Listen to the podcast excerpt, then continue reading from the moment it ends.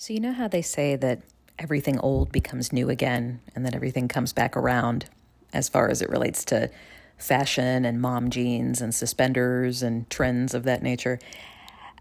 It has been suggested to me that I start a podcast. And I'm giving this a try, although I have no idea what I'm doing. But the first thing that came into my head at the suggestion was being about five years old and being in the bathtub with my younger sister and my dad, who works in media production, turning on a tape recorder and having us talk and answer questions about our days and sing There Was an Old Lady Who Swallowed a Fly and just some silly kid stuff. But I think that's the last time that I talked into a tape recorder, and I, I just gave that away by virtue of the fact that I just called it a tape recorder.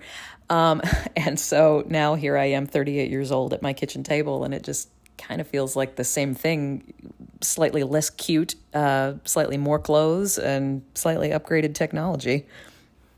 I say slightly because I have no idea how to edit this. So, fair warning any verbal flubs that happen, we're just going to blow right on through and keep rolling because I don't know how to take them out. So, I have no idea where this podcast project is going to go. It might fizzle out or it might turn into something really cool, but my hope is that if nothing else, it may at least turn into a library of topics that I can refer clients to in the future and be a, a resource for them.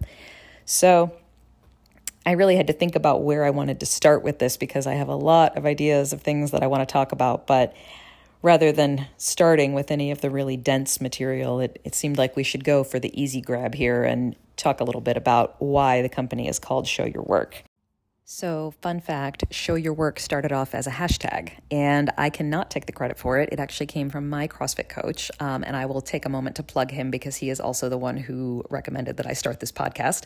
Um, his name is Justin McClintock, and he is Feel Strong Fit on Instagram. And if you don't follow him, you should because he's pretty awesome. Um, but back in 2019, he put up a post on Instagram of himself working on bar muscle ups, and one of the hashtags that he used was Show Your Work. And something about that just really resonated with me to the point that I messaged him and said, Hey, was that just random or were you trying to, were you going to use that for something? Were you going to like develop that? And he said, No, take it, whatever you want to do. And uh, to be clear, I had absolutely no idea what I was going to do with it at the time. I just knew that it felt important somehow and that I wanted to stake a claim on it. So I did. And I started using that hashtag mostly for my own fitness posts for the next couple of years, and then it became the name of the nutrition company. Um, but I think that it resonated with me for two reasons. And the first one is nobody does that, right? No one shows their work. Everybody wants to show the moment when they're standing on top of the podium or the moment when the moment of their transformation when they've lost x number of pounds or the moment when everything comes together and they they win the big game, they succeed at the big thing they've been aiming for. But hardly anybody is willing to show you all of the tiny little steps and the boring consistency and the screw ups and the lessons and just the nitty gritty of how they got there in the first place. And I was as guilty of that as anyone. Um, I, if you look back through my social media, you will not find anything I've been doing CrossFit for almost 10 years at this point. You will find nothing of me doing CrossFit until 2019 um, because in my head, I wasn't good enough.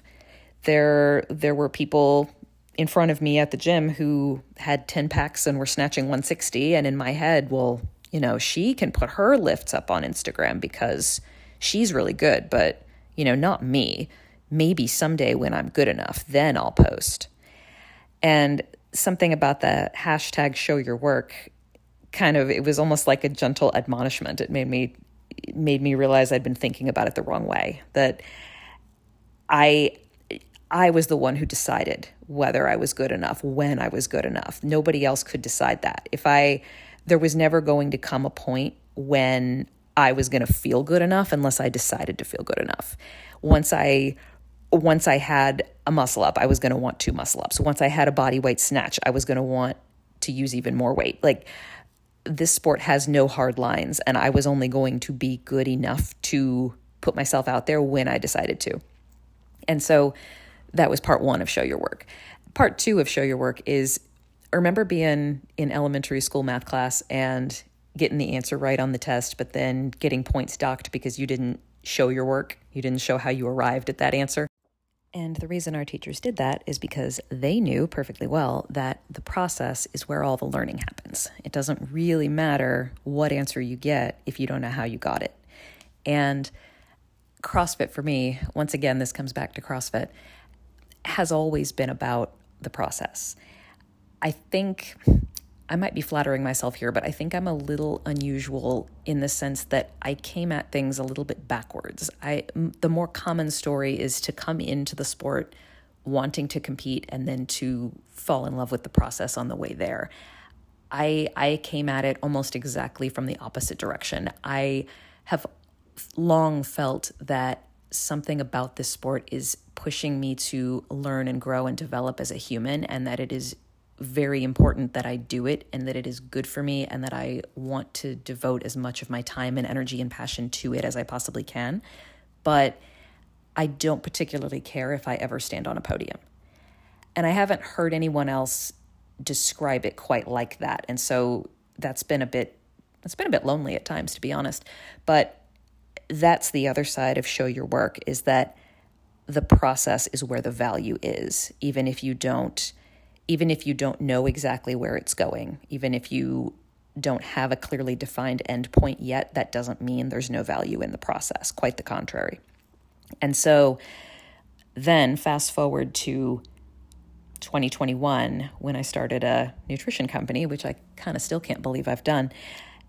And it was just so obvious that Show Your Work had to be the name.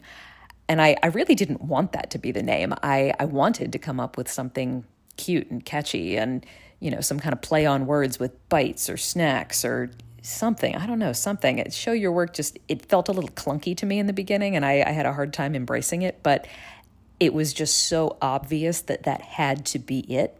And i'm so glad now that that ended up being it because something that i'm learning even though i'm still very early on in this journey this company has only existed for eight and a half months at this point something that I'm learning is that nutrition for me is really just the way in to somebody.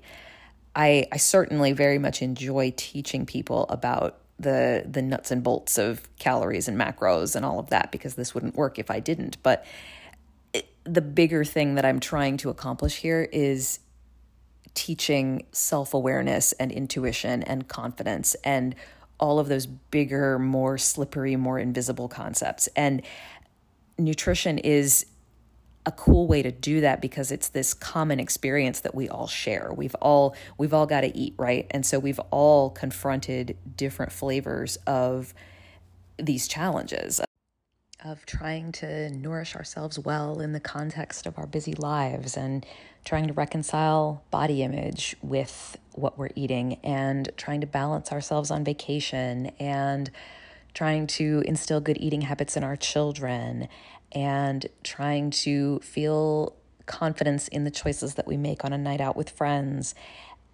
There's so much deeper work there that goes beyond just, you know, the food pyramid that we were taught in elementary school. And I'm really happy that I settled on a company name that is more reflective of kind of those bigger concepts and that deeper work because I really think that these conversations and these relationships are are bigger than just food.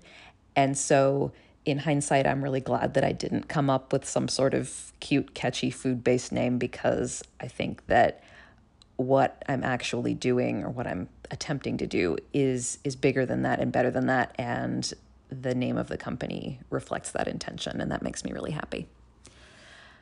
Okay, you know, I think this was a pretty decent first brain dump for my first attempt at a podcast. And so before I say anything too stupid, I think I'm going to hit stop and go see if I can figure out how to get this on the internet. Thanks, y'all.